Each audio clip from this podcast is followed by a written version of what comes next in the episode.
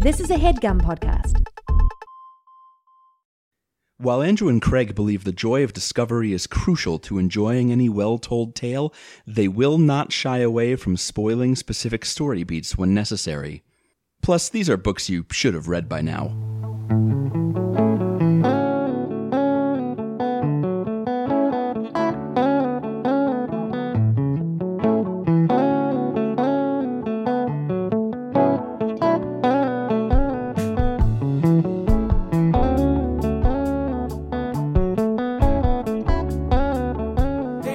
Welcome to Overdue. It's a podcast about the books you've been meaning to read. My name is Craig.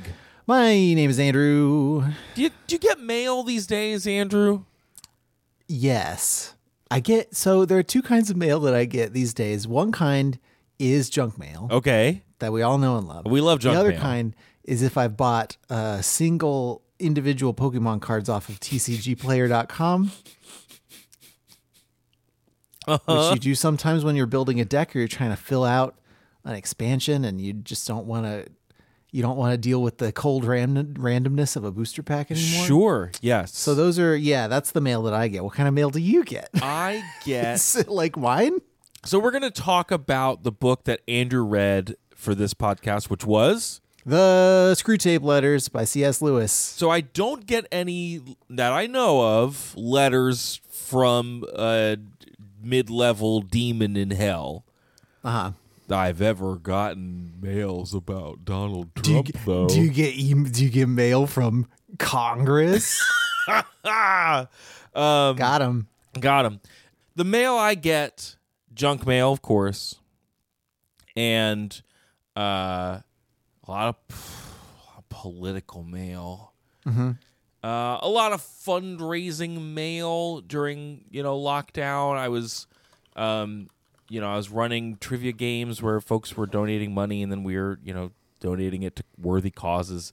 It just put me on a lot of lists Yeah. mhm. that I feel bad, but here's where I just are. I hate I hate I do hate being on any list. Like I cannot respond stop to enough texts to make my phone my own again. Yes. Ever.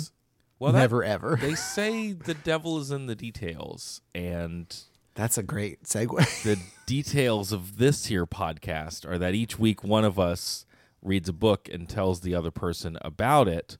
And this week's book is sort of about mail. Come on, man. It's it's in the form of letters.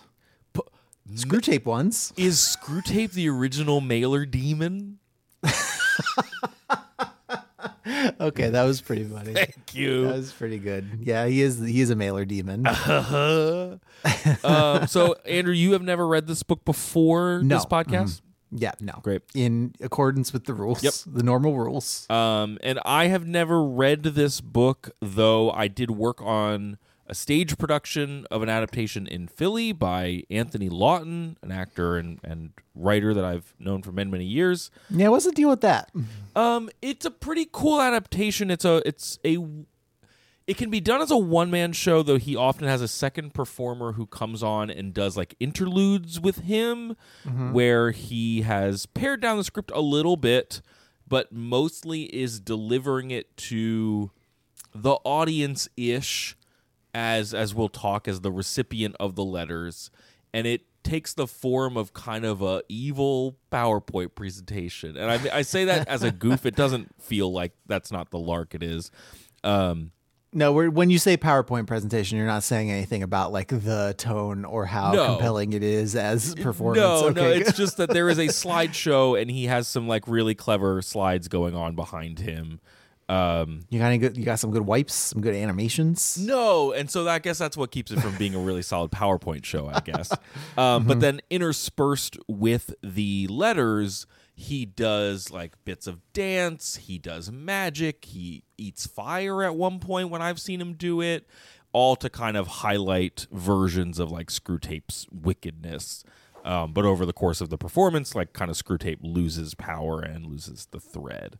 Um, and it just kind of gave me a grounding in this work as like I am not familiar. It is a very religious text. I'm un- I'm to understand in terms of what Yeah. it's concerned with. It's Christian apology. Yes, and we'll talk about what that is. Um, Do we? Was this a listener request or something? How this land no, on our it came desks? up. we just wanted to. It came up on a on a series of lists of like, you know, impactful but compact works by Oh, okay, known cool. authors. You know that we sometimes reference when we're looking Yeah. to make the weekly book podcast we Yeah. do manageable. Yeah. hmm Um, and so do I'm it rain, rain or shine, sleet or snow. yeah. Whether your basement is ruined and your child's preschool abruptly closed, or you know what, it's just just whatever you might be dealing with. in your whatever life. whatever might be coming through your mail these days Yeah. um but so obviously i know it's like a it is a a work very centered on christianity but my experience with the work is one that is also very theatrical that can play to an audience that is not solely concerned with it as a religious text that is maybe like oh i didn't know that cs lewis wrote this thing and here's a very compelling interesting performance by about a demon and it leaves me thinking about humanity whether or not it is making me think about religion. Um and that Yeah, I mean, C.S. Lewis clearly wants you to be thinking about religion. Yeah. but but I do think that the most compelling parts of this for me were were the parts where C.S. Lewis was just proving himself to be like an adept observer of human nature. Like there, there's a lot in here that just it is very insightful and interesting, regardless of whether you're considering it through a like an, an overtly religious lens or just a like what's the deal with people yeah sort for of sure. lens? that- yeah i think that mm-hmm. was what i have remembered most about that those productions. So like okay clive staples lewis born in 1898 died in 1963 we have covered him twice before andrew read till we have faces for episode 123 it's a novel that retells the myth of cupid and psyche. And then on episode 228 we did the lion the witch and the wardrobe and uh, eight Turkish delight. You should go listen to that episode. That's all I have to say. That was a good one. We don't. We should eat more on on Mike. I, I did eat liverwurst for that cricket in Times Square episode, and we did eat Ew. bread for the bread episode. oh yeah, but that was good. that was good actually. We should do some more like Fear Factor stuff where we have to eat bugs. Yes, welcome to the mid six hundreds run of overdue where we it's are. sweeps. It's sweeps week, Oh my god! and we're here. We're gonna eat scorpions, and we're gonna talk about a book with scorpions in it. The novelization of the Scorpion King. sure. Um, so I did find an article um, about Lewis's literary legacy in The Guardian. We'll talk a little bit more about The Guardian in a second. Um, dodgy and unpleasant or exceptionally good. So, dodgy and unpleasant is what his Dark Materials author Philip Pullman has referred to as uh, his work. Um, you know, we we've talked about all of those books already. He Pullman, like I think, in some ways respects what Lewis has achieved, but also finds a lot of his work very, you know, wanting and doesn't like parts of it that are racist or misogynistic, with, with good reason, I think. Yeah, Um, and then and there's some of this. There's a little bit of that. Like, you probably don't want to read what Screwtape has to say about like flappers. and, Yeah, like, other sure. women. Like, it's just. It's a thing that's in this book. I don't. I it is a work of satire, so that's always like tricky. Where it's yeah, like, and, that- and we're gonna yeah. we're gonna read the preface when we start Okay, talking cool. about the book proper. I'm just I'm just here to say like there is some stuff in this book that's like, yeah, that's he's an old white man from like 80 years ago, but I'm also just so tired, and so we might skip over some of that sure. rather than like directly interface with Yeah. it. I mean, there's there's not a lot to say about it other than woof. Yeah. Uh-oh. To what you said about him being an observer of uh, um, observer of human nature, An observer, um, the observer baby. he former Archbishop of Canterbury Rowan Williams um, is also quoted in that Guardian piece, and he says that Lewis's great gift as a writer about Christianity was not as an academic theologian, uh, but in what quote what you might call pastoral theology, an interpreter of people's moral and spiritual crises, as somebody who is a brilliant diagnostician of self-deception. Um, just again writing about him as this like it's not just that he is setting out to write you know you can many people know of lewis as either the narnia guy I think that's mainly who they know him as. yeah. or if you are in theo- in the theologian world he is a- Theological? he is like one of the primary like 20th century popular uh, Christian apologists, and so like you might be very familiar with those texts. This Mere Christianity, The Great Divorce. There's there's a few others.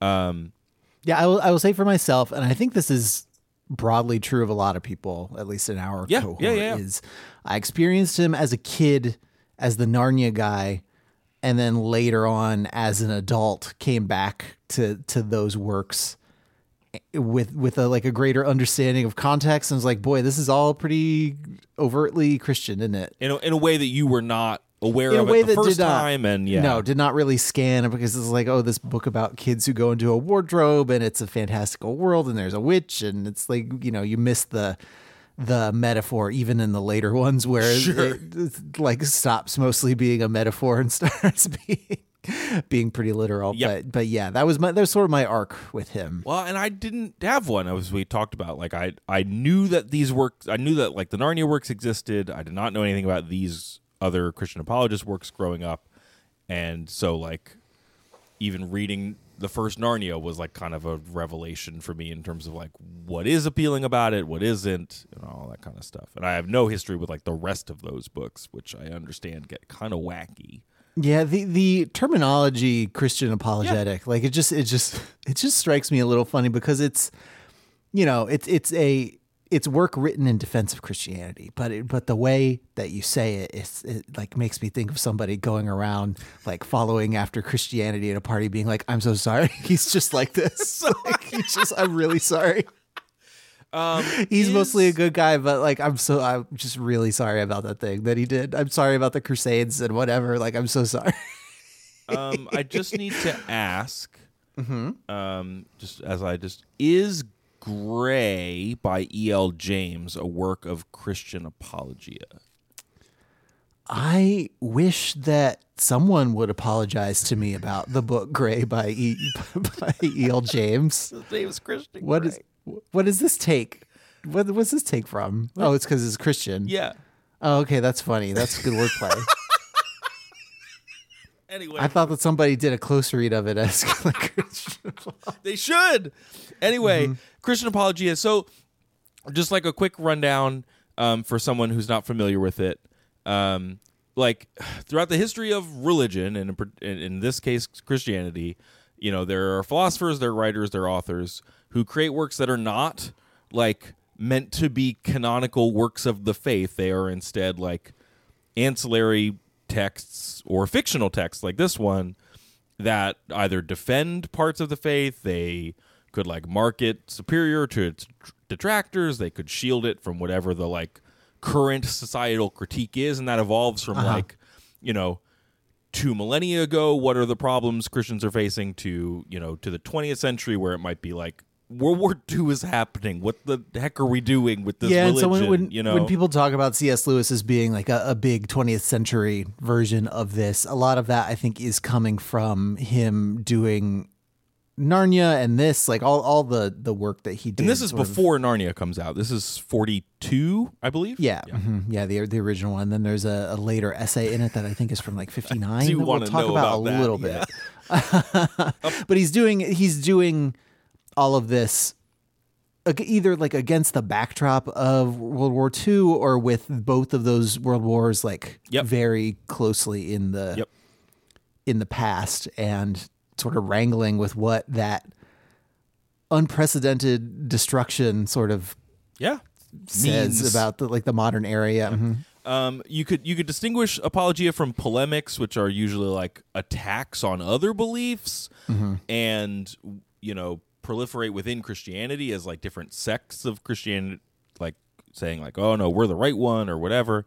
Um, there is there are two inherent tensions I think within apologia from what I've read about them. There you kind of attempt to prove things about like how it works but ultimately you're trying to also prove something that you're saying is supposed to be taken on faith which is just kind of its own tension there. I'm not being facetious about that. There is a real tension there. Um, and you also wind up having to kind of cede ground to the opposing viewpoint or the skeptic and you may wind up kind of validating their ideas in the process which i think uh, so this book is dedicated to j.r.r tolkien who was a good friend of C.S. Lewis's. Yeah, J.R.R. Tolkien, for those of you in the, the audience not familiar, he's mainly known for his scholarship on Beowulf. Oh yes, of course. Um, and so he, as you might know from his scholarship on Beowulf, was it was a very Christian man, um, and is responsible for C.S. Lewis converting back to Christianity after he had left the faith at some point in his life. Um, though I don't think I think I I read that Tolkien wanted him to rejoin the Catholic Church, and he instead joined the Church of England. I I'm not a scholar. I'm just a man who makes a podcast. And Yeah. I read that somewhere. um, there is That's what scholarship is, though, is just like you, what you've read so many things. I did read you just got to keep reading and you'll be a scholar. I read articles that uh, cited a book named J.R.R. Tolkien's Sanctifying Myth by Bradley Birzer, uh, which lays out that Tolkien apparently did not appreciate the Screwtape letters, did not think it was cool that Lewis was giving the devil time of day uh huh. kind of uh, Tolkien would rather not have you write a book that would voice what the devil was thinking. Yeah, there's some really there's so the preface to Screwtape Gives a Toast, which is that follow up work From that- 1959. from, from like right? 59 i think um so he talks actually the first thing he says is um I was often asked or advised to add to the original Screwtape letters, but for many years I felt not the least inclination to do it, though I had never written anything more easily. I never wrote with less enjoyment. The ease came, no doubt, from the fact that the device of diabolical letters, once you have the thought of it, exploits itself spontaneously. Um, it would run away with you for a thousand pages if you gave it its head, but though it was easy to twist one's mind into the diabolical attitude, it was not fun or not for long. The strain produced a sort of spiritual cramp. The world into which I had to project myself while I spoke through Screwtape was all dust, grit, thirst, and itch. Every trace of beauty, freshness, and geniality had to be excluded. It almost smothered me before I was done. It would have smothered my readers if I had prolonged it. And then he, the the other thing that he talks about is, I couldn't write I couldn't write the ideal version of that book because nobody could write it. And his his point basically being Screwtape's advice uh, quote should have been balanced by archangelical advice to the patient's guardian angel. Without this, the picture of human life is lopsided. But who could supply the deficiency? Even if a man, and he would have to be a far better man than I, could scale the spiritual heights required, what answerable style could he use? For the style would really be part of the content. Mere advice would be no good. Every sentence would have to smell of heaven. And nowadays, even if you could write prose like Traherne's, you wouldn't be allowed to, for the canon of functionalism has disabled literature for half its functions. This gets into a little bit of C.S. Lewis. Just He was a, a lot to complain professor. About. He, he has Yeah. Mm-hmm. a lot of thoughts. I, I saw that quote elsewhere. That's a great quote. I'm glad you. I'm Mm-hmm. glad that you read it because, yeah, he came. He conceived of this book. Well, that, that, that- just bringing that Oh, up yeah. just to say that I don't think C.S. Lewis necessarily disagreed with Tolkien altogether. Hmm. enough, you fair know? enough. Yeah, yeah. He, he found the experience of writing the book to be pretty unpleasant. He so it was originally published serially in the Guardian, um, which did receive letters from people who did not know it was satire and were like, "These are bad ideas." um, and he came up with the idea in 1940, I think, having attended a, a church service that was not the normal service he went to. Like it was later in the day, and so he he heard a different guy preach, and then like writes So to if his. you ever if you ever did go to church, like that is a weird. Yeah, like to go on Wednesday strange. night and hear somebody else, it is a weird thing. yeah. Uh, and he writes his brother and is like, you know, about the idea. And he says the idea would be to give the psychology of temptation uh, from the other point of view, as opposed to from the point of view of resisting temptation, which is kind of interesting. Uh, but there is some like scholarship on like, wait, so what was that guy preaching about? Was he just bored and like his mind wandered, or was that guy really interesting and captivating? Um, there is some mixed reporting on him. He had also listened to a speech by Hitler recently at that time. Okay. and it, like there are letters to his brother about it where he talks about it being um it like kind of terribly compelling. Um, the quote is that while the speech lasts, it is impossible not to waver just a little. Um, and so he is.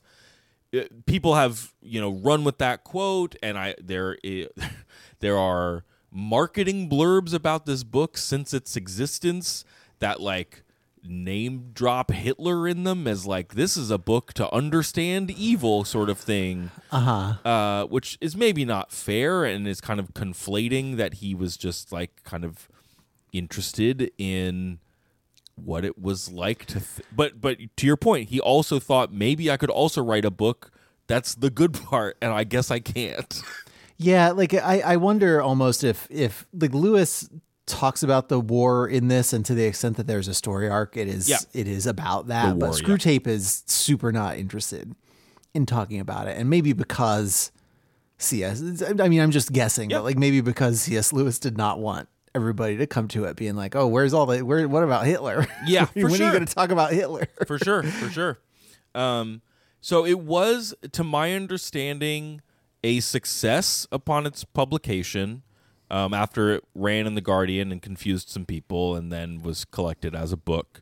Yeah, because the book I don't like the book didn't come out until sixty one, I don't think. Like it was it was No, that was a while. that was Screwtape Proposes a Toast. Screwtape Letters came out in 1942. It was published. Right, you're right, but like the serial version, right?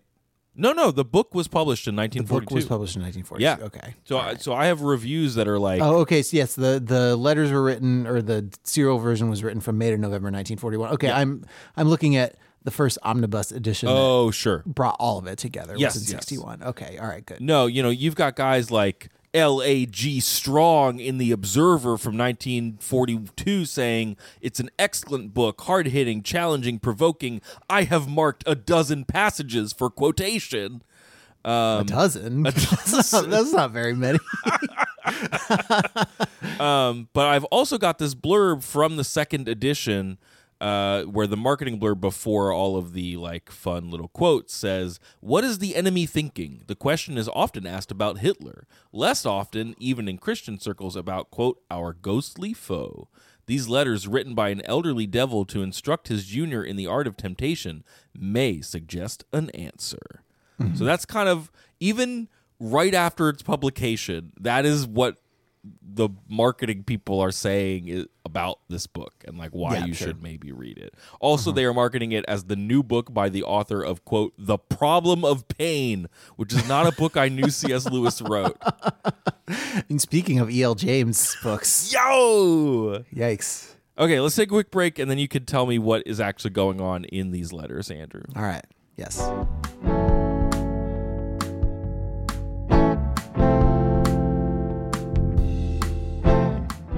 Craig, this week's podcast is all about letters, but if you want to publish letters so everybody can see them, you don't need to publish a book like C.S. Lewis did. You just need a website. That's true. I don't need a book. I don't need to be like C.S. Lewis. I want to be my own man on the internet. Help. well, luckily for you, this week's podcast is brought to you by Squarespace. Squarespace is a website that helps you make websites. And listen, you can use all 26 letters in the alphabet to make any kind of website that you want. Mm. and probably some special characters too. And probably lots of special characters. Like the, I think they're probably uh, Unicode compliant. I don't know. well, I don't know how to use them to code anything, Andrew. Is Squarespace for me? Squarespace is for you because you don't need to know how to code anything, you idiot. They just give you beautiful, easy to use drag and drop templates, and you just scooch stuff around with your mouse until you got a website that looks just the way you want it. That's one of the many wonderful. one of the many benefits of Squarespace. Here's some of the others. Are you scooching It's- stuff around? Yeah, I am in a sort of a wet space because it's the fluid engine. next a next generation website design system from Squarespace. Craig, it's never been easier for anyone to unlock unbreakable creativity. It's never been easier for anyone, anyone ever in human Not history to Uncle unlock unbreakable creativity. Start with a best in class website template and customize every design detail with reimagined drag and drop technology for desktop or mobile. You also get flexible website templates. We talked about these templates. They're pretty good. Yeah. Uh, they give you professional website templates with designs for every category and use case. Then you customize your look, update your content, and add features to fit your unique needs. You can make any Squarespace template do what you want so your idea, brand, or business stands out online on every device. And they also give you powerful blogging tools to share stories, photos, videos, updates. Categorize, share, and schedule your posts to make your content work for you. If any of this sounds good to you, just head on over to squarespace.com for a free trial. When you're ready to launch, go to squarespace.com slash overdue to save 10% off your first purchase of a website or domain. Nothing screwy about these letters. You just type in squarespace.com slash overdue to save 10% off your first purchase of a website or domain.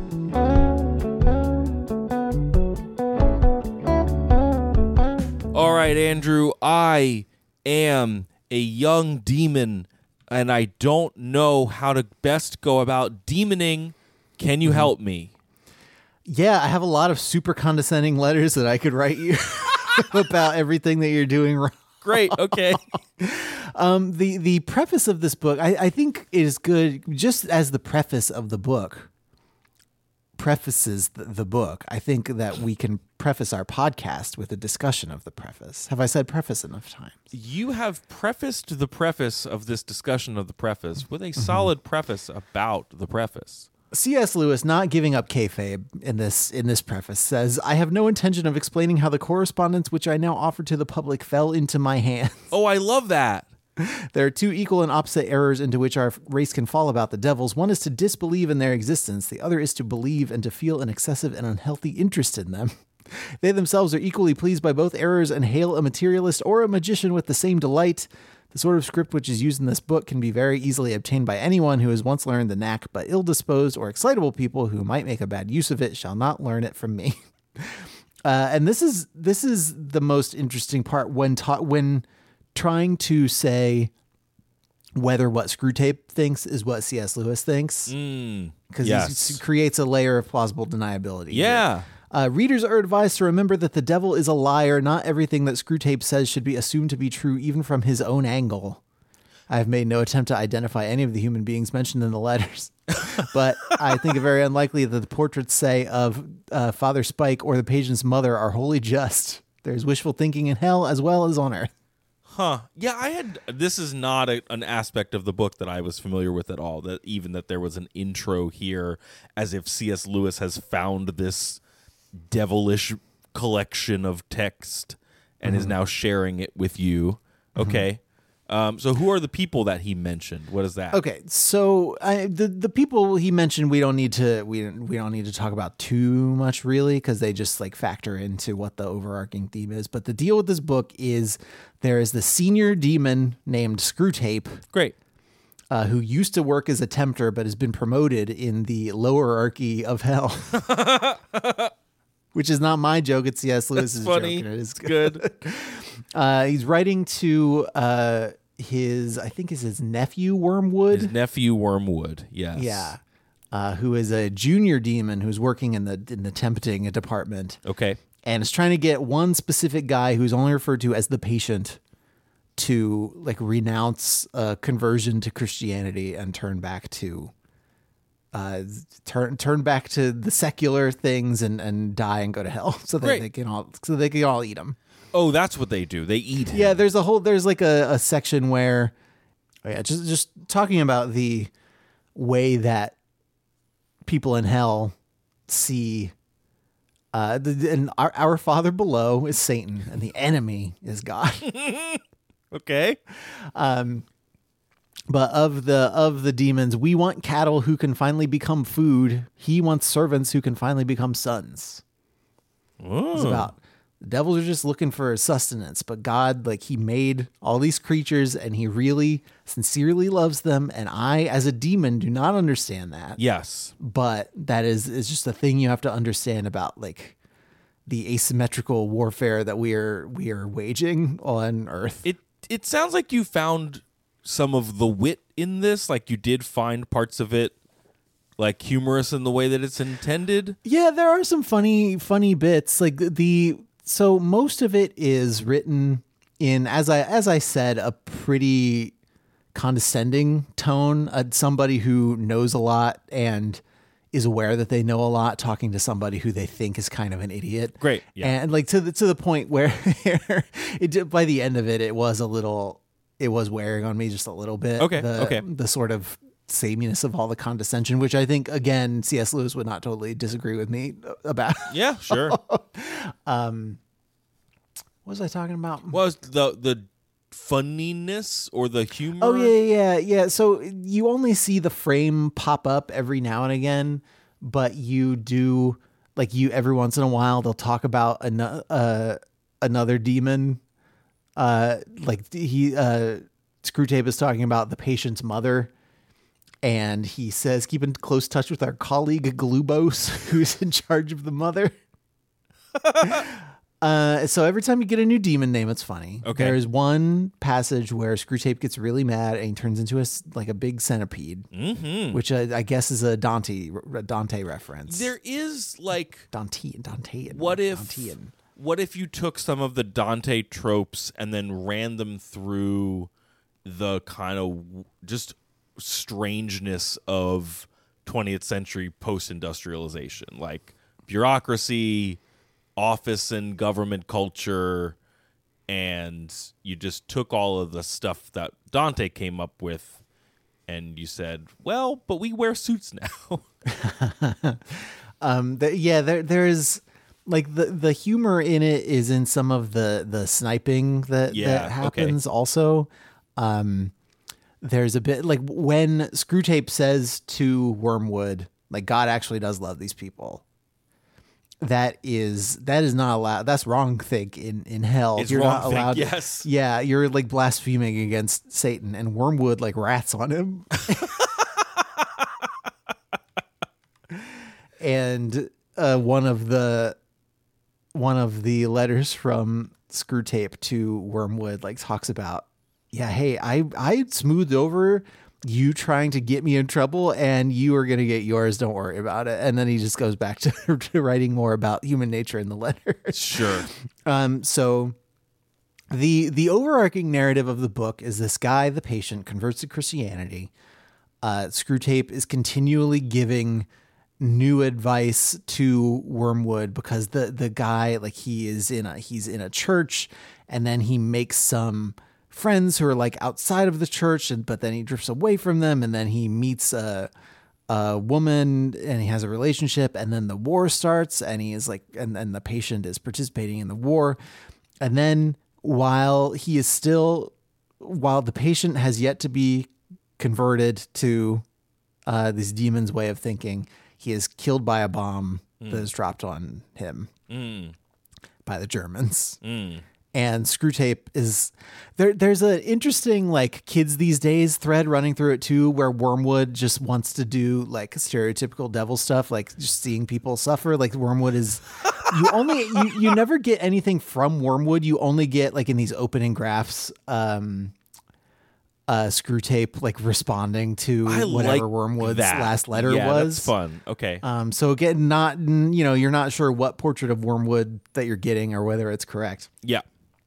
But he does say at one point um, uh, da, da, da, uh, this is a crying example of something I've complained about already your readiness to forget the main point in your immediate enjoyment of human suffering. Mm. Do you not know that bombs kill men, or do you not realize that the patient's death at this moment is precisely what we want to avoid? Screwtape is all about playing the subtle game and the long game, not necessarily dancing around with a pitchfork trying to get somebody to, to sin, but trying to really to to wriggle his way into all of your like vices and insecurities and knowing full well the arc of like Lewis talks a lot about like people have this weird conflicting sort of duality where they are always chasing novelty and change but they also often desire like stability and predictability Yeah. Sure. and how to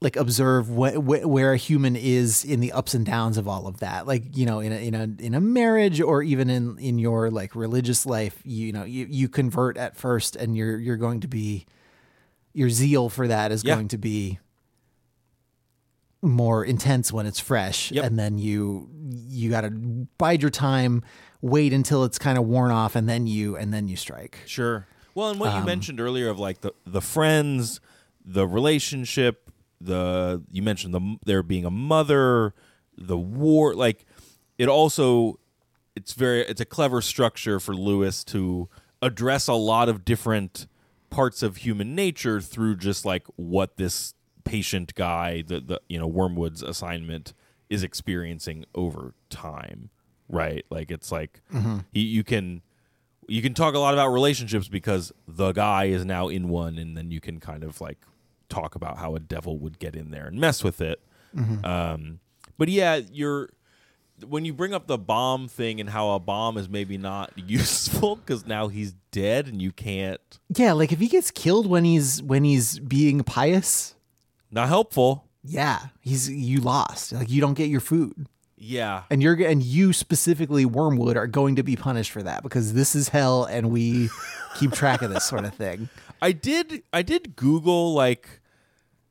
I'm not above just straight up googling things for this podcast. I need to bring things to the show, right? I mean, you're not you're not going to your local library and checking out dust, dusty old tomes of scholarship and Listen, leafing through for it. You're, every you're episode. googling stuff. Okay, fine. Um, I did go to cslewis.com slash Lewis and politics just to like get a sense because like in my sense of like googling about this book and it, it is a powerful enough text I think and a precise enough one that you can actually read a lot into it based on what your own priors are and what you want to take out of it. It is a book about evil, and so if you have a particular idea of what evil is, you can ascribe that to all sorts of things, right? Definitely, some of the passages that I that I have brought to talk about are the and, and when I talk about Lewis's like observation of the human condition, I am talking about the passages that I that hit me more. Yes.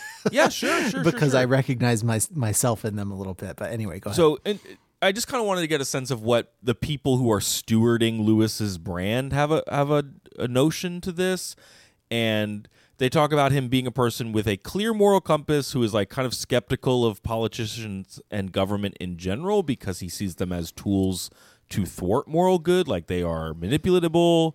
They are that's not a word. What is it? They are capable of being manipulated.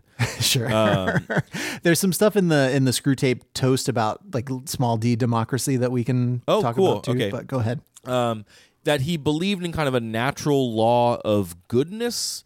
Um, the example that comes up is that, like, in his day, if you, you know, subjective morality can't be a thing if you are someone who believes that the Nazis are, like, objectively bad, right? So you have to, like, for, for him, you have to wrestle with that tension of, like, well, if we are looking at this thing and we are able to say that it is empirically morally bad, then that must mean that there is some sort of empirical moral good, yada yada yada. That's like C- Lewis's grounding there.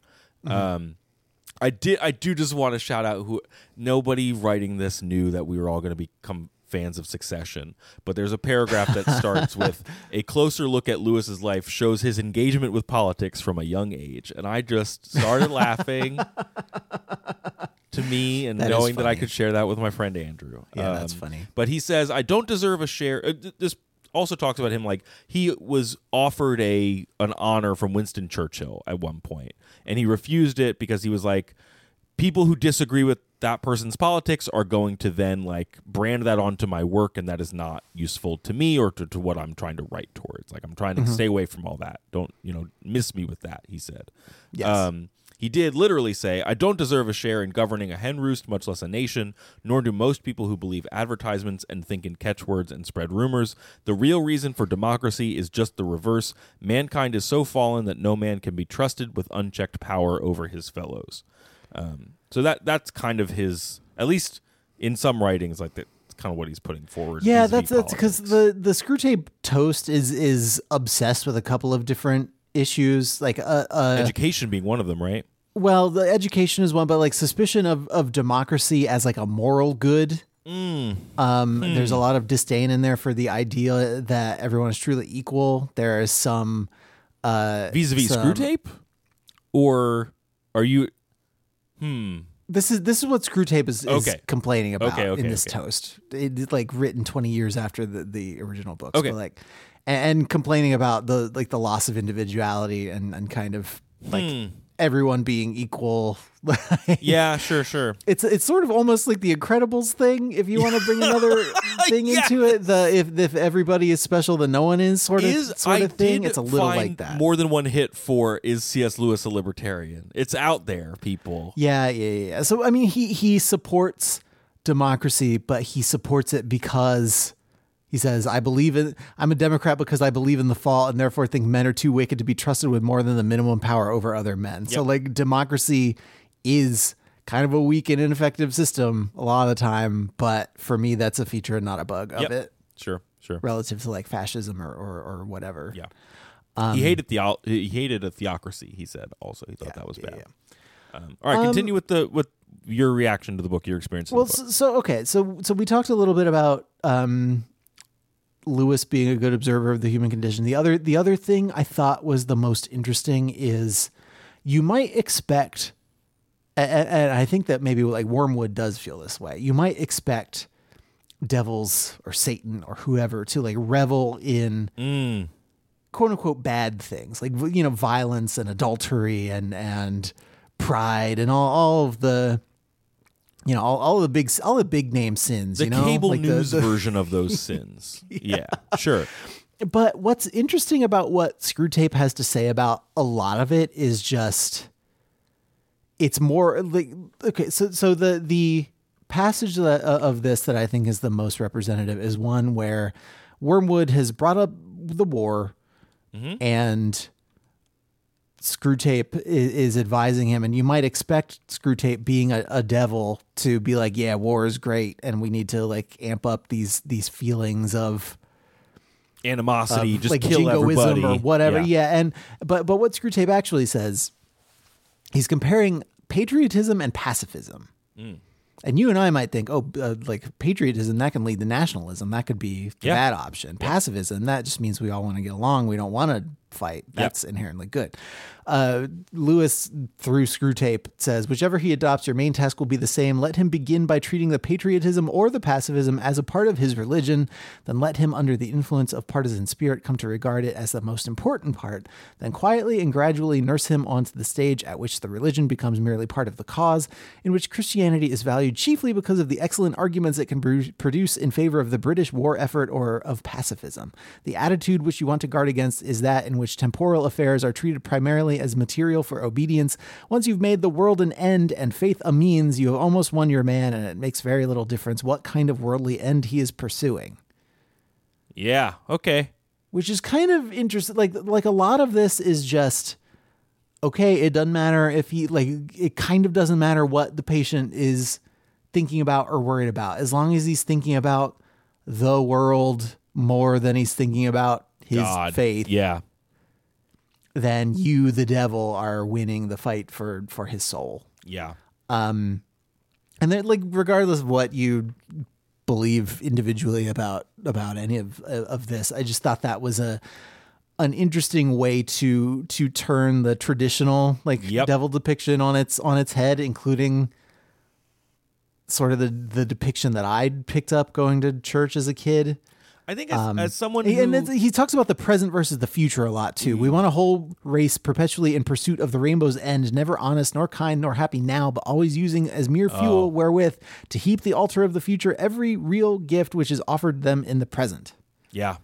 Yeah. It's like oh, you got to keep them thinking about the world. You got to keep them like able to be like disappointed by things because then they'll become like disillusioned and and Yeah. disaffective and, dis- and, and disaffected and despairing and if we've if we're inspiring that then we also are doing pretty good Yeah, I think my reaction to the work not steeped, you know, I did not go to church growing up, like not steeped in a religious response to it was that that I'm glad you shared the pacifist um patriotism passage because that, that's some of what I remember from it of just being like how do we get people away from being good people and like in in lewis's mind that is like being a godly christian like member of that faith but like mm-hmm. i think you can also get in my recollection, you can get stuff out of this by thinking like, well, just like what is it that takes you away from being a, a considerate member of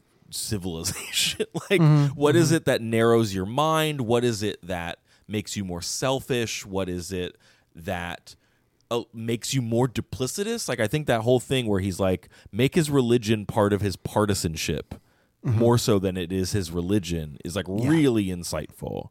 Yeah, and and there's another bit that sort of dovetails with what you're you're talking about. Like C.S. Lewis is a, is also kind of a student of of grievance. And, and yeah, uh, men are not angered by mere misfortune, but by misfortune conceived as injury. And the sense of injury depends on the feeling that a legitimate claim has been denied. The more claims on life, therefore, that your patient can be induced to make, the more often he will feel injured and, as a result, ill tempered. And it's, it is. I'm gonna read a little bit more. It, it's like, again, you think if if you're thinking in, in terms of like cosmic, like God versus Satan stuff, I think you're thinking of big things. Yeah. like you're you're predisposed to think about big things, and C.S. Lewis goes on like kind of little Seinfeld rant about. Now, you will have noticed that nothing throws him into a passion so easily as to find attractive time which he reckoned on having at his own disposal unexpectedly taken from him. it's the unexpected visitor uh, when he looked forward to a quiet evening, or the friend's talkative wife turning up when he looked forward to a tete a tete with the friend that throw him out of gear. Now he's not yet so uncharitable or slothful that these small demands on his courtesy are in themselves too much for it. They anger him because he regards his time as his own and feels that it is being stolen. He must therefore zealously guard in his mind the curious assumption, my time is my own. Let him have the feeling that he starts each day as the lawful possessor of 24 hours. Let him feel as a grievous tax that portion of this property which he has to make over to his employers and as a generous donation, that further portion which he allows to his religious duties. But what he must never be permitted to doubt is that the total from which these deductions have been made was, in some mysterious sense, his own personal birthright. Wow. Whomst among us has not been like I'm reclaiming my time. this? You, you, uh, you, you're the guy at my door asking about my electricity for some reason.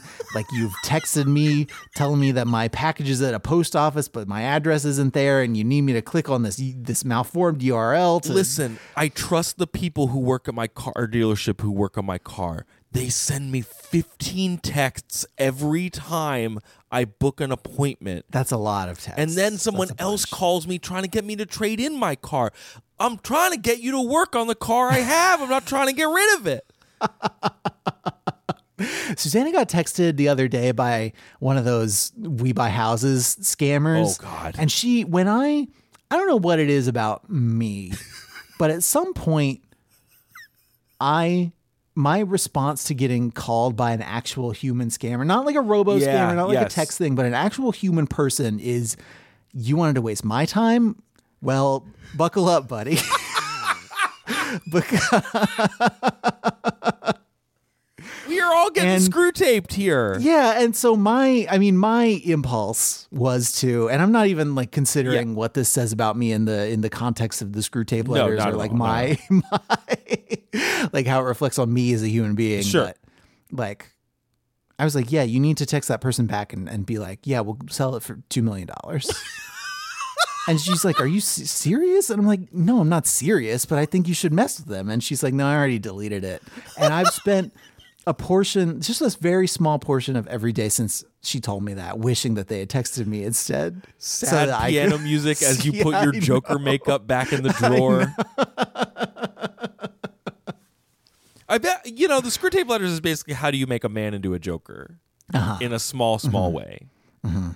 Um, but yeah, you're. I think you're right to zero in on the on the fact that Lewis is saying that what can be, you know, either sinful or just a version of evil or whatever label you want to put on like morally bad and kind of disintegrating the relationship between fellow men mm-hmm.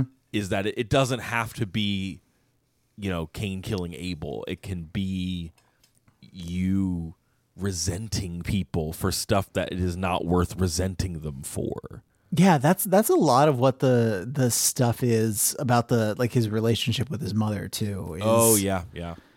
is um yeah uh build up between you in that house a good settled habit of mutual annoyance, annoyance daily pinpricks uh, you must bring him to a condition in which he can practice self-examination for an hour without discovering any of those facts about himself which are perfectly clear to anyone who has ever lived in the same house with him or worked in the same office just like what are the little annoying things and he does this a little bit in this stuff about relationships and marriage too. It's just like, what are the little things that you people pick at each other about that you can use to like create conflict and and Yeah. and win win his win him over, you know? There is I mean, I guess I'm just as you talk about it, I am impressed that he is so effective talking about the banality or the like the little not the mundanity of it rather while he while the while World War II is happening. World Like War II is that like listen to this passage and tell me you don't tell me you have never been aware of this kind of oh, dynamic between you and somebody else. Oh, Your patient must demand that all his own utterances are to be taken at their face value and judged simply on the actual words, while at the same time judging all his mother's utterances with the fullest and most oversensitive interpretation of the tone and the context and the suspected intention. She must be encouraged to do the same to him. Hence, from every quarrel, they can both go away convinced or very nearly convinced that they are quite innocent. Oh my god. I can see how he had trouble like living in this headspace. It's pretty miserable. well because I can as you were reading that passage in particular once this habit, once this habit is well established, you have the delightful situation of a human saying things with the express purpose of offending, and yet having a grievance when offense is taken. Like this is every reality show. This is just the real housewives. yeah, exactly. um yeah like as you're reading that i'm going oh my brain has a schema for the church sermon that is telling me not to do this right like i have ever attended a service that is about like being gracious to people and like not going you know kind of just building up a category of uh like a litany of just uh, Yeah. like you know forgive your debtors et cetera et cetera Yeah. or trespassers whatever. And this book is written in the mind space where it's like do all of those things. Do them. Make sure he does them. That's the goal. And it's just a weird place to put your brain. I think that's what what is interesting about it. If you're reading it, at, like whether you're religious or not, yeah what makes it more universally applicable, I think, is that it is not just talking about like behavior in a church. It's Yeah. not just filtering everything through that because things that that Screwtape thinks are like good or bad in a in a person like it, as a reader you don't necessarily need to to to filter that through the lens of Christianity like you can yeah yep you can read that section and be like, yeah, I hate having these kinds of interactions with with people. It drives me up the wall. Like you you can conceive of these things as uh, annoying or bad to deal with regardless of whether you think your like immortal soul is in the balance. uh yeah. I think that's I think Yeah. that is where the the book like got worked for potency me when it or- worked for me. yeah. Yeah. mhm. or as we kind of wrap up like is there stuff about the book that overtly didn't work for you either in terms of you said meant you mentioned like kind of the voice kind of ran out a little bit in terms it just like it just went on a little long or maybe you I just think kind I think I think that that that's spent mainly too much time with screwtape. Yeah, that, that I think that's mainly it's, it's it's a lot of time to spend in the same voice, yeah and you do you know every once in a while you hit uh, like another demon with a name like Scabtree, and you're like, okay, yeah, cool. There's other cool stuff, great wonderful sure. but there are also bits that re- you remember when we read The Secret, yeah. And oh do i?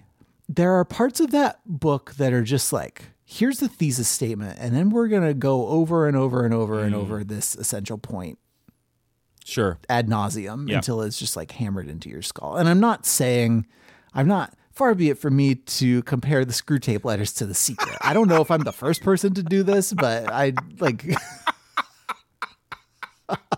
Someone out there has been hoping that someone would compare the Screwtape letters to the secret.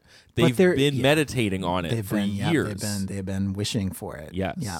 I, mm-hmm. I and think now and here it is. And I think it, it there there is occasionally a moment of yeah, okay, you, you made your point. Yep. Screwtape. Like you let's let's move on. well, and I feel like yeah, the concept here is very strong. It I did not know at all before this recording this episode um, that it was published serially. That that explains that to me in a, in a yeah, way. I, I yeah, I think you mind the the voice a lot. Like even if you're reading it at a slower pace, like not so you can record a hour long book Yeah. podcast about it. I think probably you don't. And I'm I'm always sensitive to to to that. I'm, I. I always try to like what what's you know when you weight something what's the what's the version of that where you remove weight from the thing Oh, it's the it's kind of the well, yeah. It's like when you're playing a a, a game with with a handicap or something where you're Uh-huh. trying to yeah. What is that? The reverse of that? I don't know but but regardless I I'm always trying to downplay complaints about voice or anything because I recognize that the way I am reading books sometimes Sure. is not not the way they would optimally be digested you know what I mean Yeah, because this book, you know, as written, is published in articles and is then I'm sure for decades now is a text in a theology class. And so, are you reading all of it for the next class, or are you going, you know, a few letters at a time, mm-hmm. or are you reading a letter from the Screwtape letters in your philosophy class, or your mm-hmm. his, you know? Or you're in your Narnia class, where you're like, well, why mm-hmm. is why is the Narnia guy writing about a demon? We gotta get to the bottom of it. But uh, yeah, I think just as you know, when we talk about like Harrow the Ninth or something, and we we talk about the like the meme voice, Yep, sure. and how quickly I get frustrated with that, even though I'm only getting frustrated with it because we are like mainlining all of the parts of the book that are like that all in one go. Like it's like it's I, I try to be cognizant of the fact that yeah, not everybody is going to be like one shotting the Screwtape letters so they can talk about it on their podcast. Like it's just not how people are gonna read it most of the time. Yeah, and I'll say if you do experience it as a stage adaptation, you are going to be kind of one shotting it, but But it's also been read adapted And you've got in anticipation of you. Yeah, of yeah, yeah. of you of it being digested that way. yeah. I feel like there was a radio version that was going around a few years ago by Simon Russell Beale, Mm-hmm. um, who was reading them, and like he's a you know a very well regarded British actor that uh, you know. And he, I, I found numerous blogs that were like, I just listened to this on the radio, and now I'm Mm-hmm. thinking about Screwtape. And you're like, yeah, well, that's radio is a powerful medium, has been for Yeah. over hundred years. Mhm. Um, but yeah, all right. Well, thanks for telling me about Screwtape, Andrew. You're welcome. Do you uh, you have any letters that you're going to send to me next? I mean, you just wait and see. I mean, maybe we should be mailing. Maybe we should be mailing each other stuff more. Maybe when we want to troll each other, it's not about sending Slack messages. It's about mailing something, and then you forget that you mailed your friend the stupid thing, and then they get it like seven days later. I mean, we've, we already do live that a little bit, where it's like I forgot I sent you that meme yesterday. that does happen, but yeah, you're right. Maybe I should be printing out memes and sending them to you in the mail. Um, was there anything about the toast that I wanted to talk Oh, about? yeah, we talked. we we talked a little that? bit about the about the democracy thing. so this was there's just a Screw lot Tape- of it- okay, it is yes. formally called what? Screwtape delivers a toast. Um, it was originally gives a toast or something. I don't know. proposes a toast. Excuse me. proposes. There you It was go. first published in the uh, Saturday Evening Post as an addendum to the original work. Go ahead, Andrew. You said it was Mostly a little old like- man yells at cloud. It's a little bit like he's there. There, the first part is where Screwtape is lamenting that just the you know the the souls, the damned souls are just not. They don't taste as good as they used to. Oh no! Uh, what does he say? And again, this is from the the perspective of a of a demon, and so maybe you don't need to like assume that this is Lewis asking for these people to make a return. Oh, to get one's teeth again into a Farinata, a Henry VIII, or even a Hitler. There was a real crackling there, something to crunch, a rage and egotism, a cruelty only just less robust than our own. It put up a delicious resistance to being devoured. It warmed your innards when you'd got it down. Instead of this, what have we had tonight? There was a municipal authority with graft sauce, but personally I could not detect in him the flavor of a really passionate and brutal avarice, such as delighted one in the great tycoons of the last century. Was he not unmistakably a little man, a creature of the petty rake off, pocketed with a petty joke in private and denied with the stalest platitudes in his public utterances, a grubby little non-entity who had drifted into corruption only just realizing that he was corrupt and chiefly because everyone else did it. Um, Screwtape does say, you know, consider first the mere quantity. The quality may be wretched, but we've never had souls of a sort in more abundance. Oh. Um, he says, you know, the, the souls might taste bad, but is it not utter frustration and famine for the enemy? He did not create the humans in order to produce candidates for limbo, failed humans. He wanted to make saints, gods, things like himself. Is the dullness of your present fare not a very small price to pay for the delicious knowledge that his whole great experiment is petering out? Okay. Okay. But yeah, just like complaining about how bl- how bland everyone is and how samey everybody is, uh, complaining about democracy considered as like a a moral good in and of itself. Uh, the little stalks will now of themselves bite the tops off the big ones. The big ones are beginning to bite off their own in their desire to be like stalks. Man, everybody's just trying to keep up with the Joneses. Everybody's becoming too the same. His most his most old man yells at cloud thing in this is boy uh, if one kid is smart and one kid is stupid we should be spelling that out and like separating That's them what Screwtape pretty- is saying? yes Oh boy. children who uh an even more drastic seems not impossible. Children who are fit to proceed to a higher class may be artificially kept back because the others would get a trauma. Beelzebub, what a useful word, by being left behind. The bright pupil le- thus remains democratically fettered to his own age group throughout his school career, and a boy who would be capable of tackling Aeschylus, tackling Aeschylus or Dante sits listening to his Coeval's attempt to spell out a cat sat on the mat Oh boy. which is a very like uh, you snowflake snowflakes and your trauma I did I did read a little bit that said like Lewis, you know, who'd been advocating for this kind of like universal morality and that uh, some education rooted in Christianity would would help kind of restore some moral good in public society. Um, that maybe he thought that current public education models in the mid 20th century were not adequate to that task. I and mean so here is Screwtape yeah. saying like, "This is great." Is that uh, for uh, for when such a nation, uh, like a democratic nation, meets in conflict, a nation where children have been made to work at school, where talent is placed in high posts, and where the ignorant mass are allowed no say at all in public affairs, only one result is possible. One democracy was surprised lately when it found that Russia had got ahead of it in science. What a delicious specimen of human blindness. If the whole tendency of their society is opposed to every sort of excellence, why did they expect their scientists to excel? So this is like talking about the space race? I don't, man. What are you doing, Lewis? Put the pen down. Everybody loved that Screwtape guy. I'm gonna go write some more Screwtape. It's kind of what it sounds like Take to a me. little bit, just a little bit. I'm like, I don't know. I don't want to like weight this this Yeah. part of it too much, but I did like, reading it. I was just like, oh, this is. There are a lot of like present day reactionary thoughts in here, and whether we're supposed to take them like Oh, yeah. super literally from like Lewis's perspective, I don't know, but. Man, it is wild. It- it is yeah. It is wild how much like society these days, kids these days, complaints read exactly the same across like 150 years.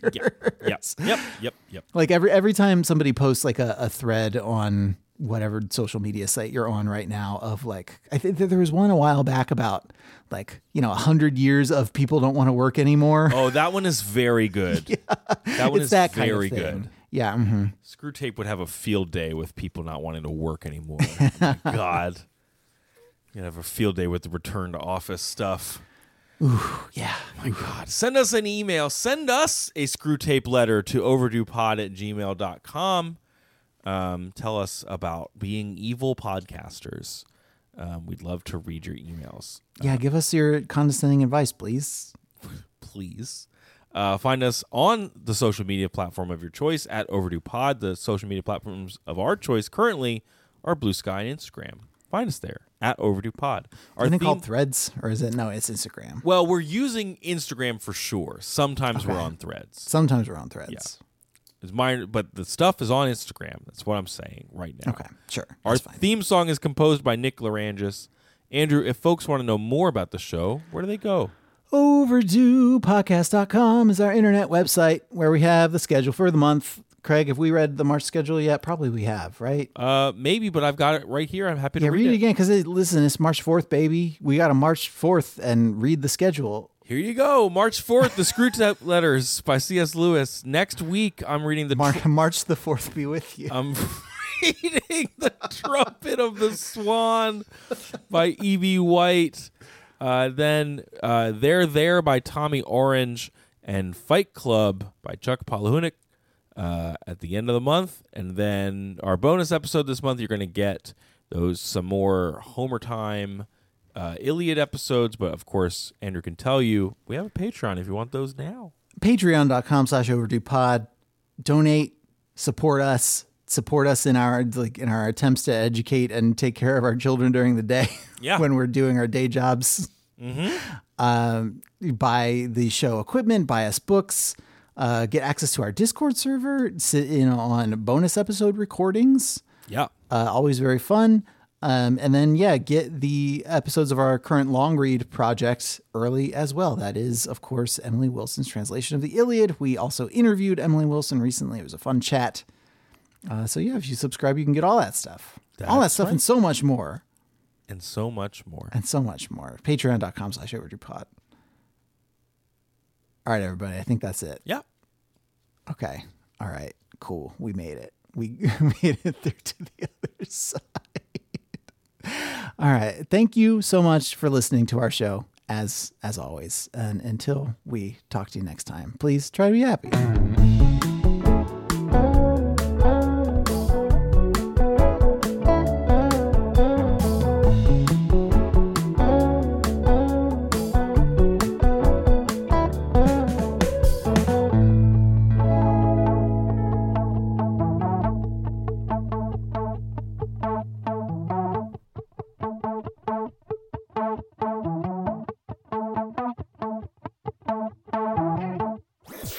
Was a headgum podcast.